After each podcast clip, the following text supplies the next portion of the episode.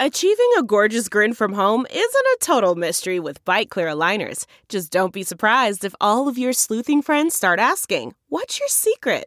Begin by ordering your at home impression kit today for only $14.95. Byte clear aligners are doctor directed and delivered to your door. Treatment costs thousands less than braces. Plus, they offer flexible financing, accept eligible insurance, and you can pay with your HSA FSA. Get 80% off your impression kit when you use code WONDERY at Byte.com. That's B-Y-T-E dot com. Start your confidence journey today with Byte. This week in China's history. September 2nd, 1885. Rock Springs Massacre. A Chinatown burns in the American West. Written by James Carter. Published in SupChina. Read for you by John D. Van Fleet. In the autumn of 1885, officials of the Qing dynasty made their way from San Francisco and New York City to the Wyoming Territory, five years before it would become a state. What they found there says much about U.S. China relations in the 19th century, including conventional wisdom about the competence of the Qing dynasty but also about the trajectory of American history and the shape of U.S. China relations today. Tensions had been growing that summer between the white and Chinese communities of the mining town of Rock Springs, Wyoming, where some 600 Chinese and 300 whites mined for coal. Vulnerable and marginalized, Chinese miners often accepted lower wages than their white counterparts and were used as strikebreakers by mining companies.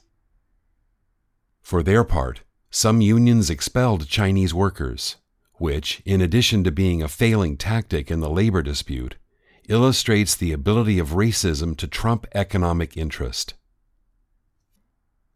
White miners and the nascent labor unions like the Knights of Labor grew increasingly resentful of the Chinese.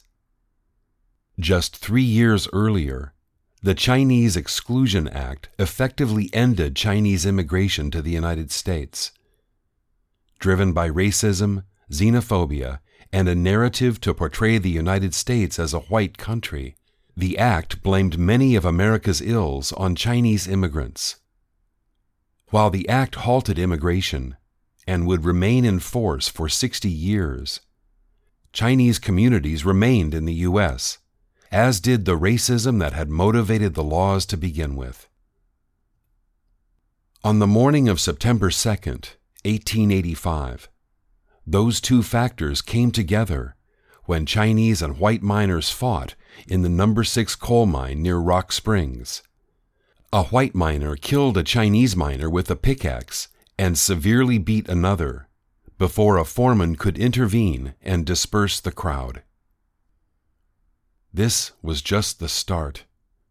By early that afternoon, a mob of about a 150 people, mostly white men, but some women and children as well, were armed with guns, knives, clubs, and hatchets and marched toward Chinatown. By 1885, some 200 communities in the western United States had significant Chinatowns. Attacking any Chinese found in the streets, and sometimes pulling people from their homes. The mob ordered all of the city's Chinese residents to leave. Pursuing those who fled with shotguns until they escaped into the surrounding mountains, the terrorists then laid waste to Rock Springs, Chinatown. The next day, a smoking ruin was all that remained. 28 people, all Chinese, had been killed, and another 15 injured the entire population of Chinatown, more than 500 people, had fled into the hills, hiding from their attackers and asking for assistance. Within days, 22 miners were arrested for the murders, but in October, a grand jury returned no indictments at all. No individuals were found responsible for the death and destruction in Rock Springs. To the extent that the Rock Springs Massacre is known, it is most often as part of American history. But this is a column on China's history. and the episode sheds light on dynamics between Qing China and the United States, as well as insights to the Qing government itself. After Rock Springs, American experts opined that the Qing government would likely let the incident pass without notice because of Chinese ambivalence towards overseas immigration. Moreover, as an article in the San Francisco Chronicle suggested, quote, persons who are well posted on international law say that this country can offer the numerous violations of the Immigration Act by subjects of China as a set off to any damages that China may claim. The view from China, though, was very different. Sometimes missed in the flurry of treaty ports and gunboats that enforced European and American mechanisms of diplomacy on China, the opening of relations between China and the West included the establishment of Qing diplomatic apparatuses abroad. In 1885, the Qing ambassador to the United States was Jiang Yuxuan, who had arrived in the U.S. late in 1881. In contrast to the U.S. opinion that China would be unable or uninterested in pursuing this matter, Jiang dispatched two consuls, Huang Xichen from New York and Frederick Bee from San Francisco, to investigate. They arrived in Rock Springs late in September, collecting heartbreaking and stomach turning testimony from survivors. In her new book, The Chinese Question, historian Mae Ngai brings together several of the accounts Bee and Huang recorded. Huang, in particular, is sure to name each of the victims and describe their fate in compelling detail.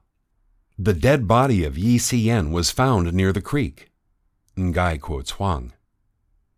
Quote, the left temple was shot by a bullet and the skull broken.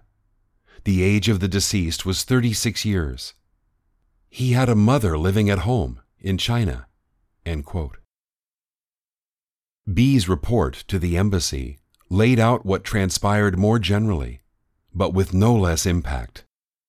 The Chinese of Rock Springs, quote, were attacked by a large body of armed and unarmed miners, estimated at over 100, and brutally shot down, their dwellings surrounded, robbed of everything valuable, then set on fire. Those who attempted to escape from their burning buildings were shot down or driven back into the flames. Fifteen remains of those burned have been taken out not one of which could be identified. There is not the slightest testimony that the Chinese made any resistance whatsoever. No appeals for mercy were heeded by these human fiends. No quarter, but shoot them down, was the slogan of these murderers during the massacre of these inoffensive and unarmed Chinese miners. Bee also interviewed the postmaster of Rock Springs, a white resident named O.C. Smith. Smith not only corroborated other accounts of what had happened, but he adds a layer to the anti foreignism of the mob in his description. Quote, there was a complete reign of terror here during the next day. Toward the close of this day, September 3rd, there were rumors that the Mormons were to be driven out of town that night and the people were greatly excited. But the night passed, and nothing was done. Ambassador Jung collected these reports and lodged a formal protest to Secretary of State Francis Bayard. Submitted on November 30th, Ambassador Jiang detailed the murder and terrorism committed against the Chinese community of Rock Springs and demanded justice. Quote, it therefore remains for me to ask, in the name of the Emperor and government of China, that the persons who have been guilty of this murder, robbery, and arson be brought to punishment, that the Chinese subjects be fully indemnified for all the losses and injuries they have sustained by this lawlessness, and that suitable measures be adopted to protect the Chinese residents of Wyoming Territory and elsewhere in the United States from similar attacks.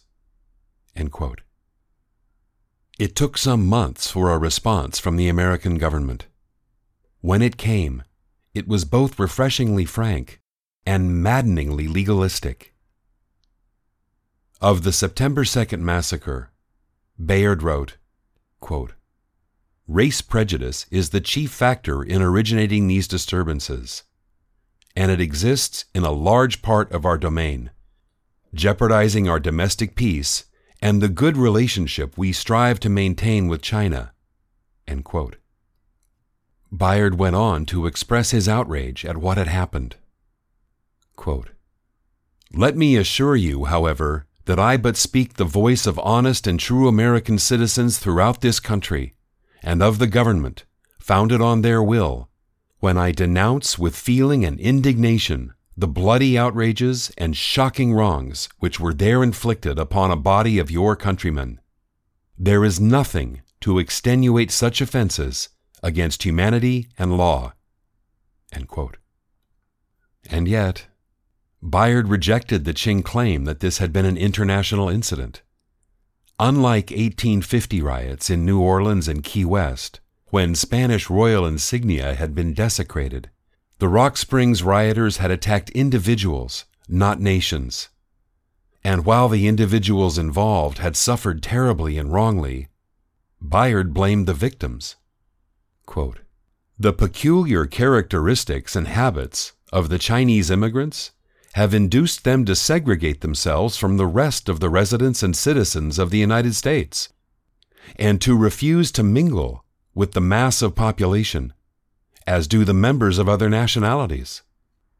Chinese laborers voluntarily carry this principle of isolation and segregation into remote regions where law and authority are well known to be feeblest.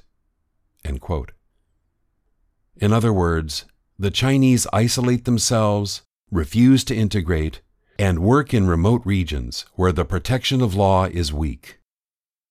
The laborers had put themselves in harm's way, and therefore the American government could not be held liable when harm came. While rejecting the American government's responsibility, Bayard reversed course once more by invoking mercy. Compensation might be possible, quote, not as under obligation of treaty or principle of international law, but solely from a sentiment of generosity and pity to an innocent and unfortunate body of men, subjects of a friendly power, who, being peacefully employed within our jurisdiction, were so shockingly outraged. Bayard recommended to Congress that compensation be provided on that basis.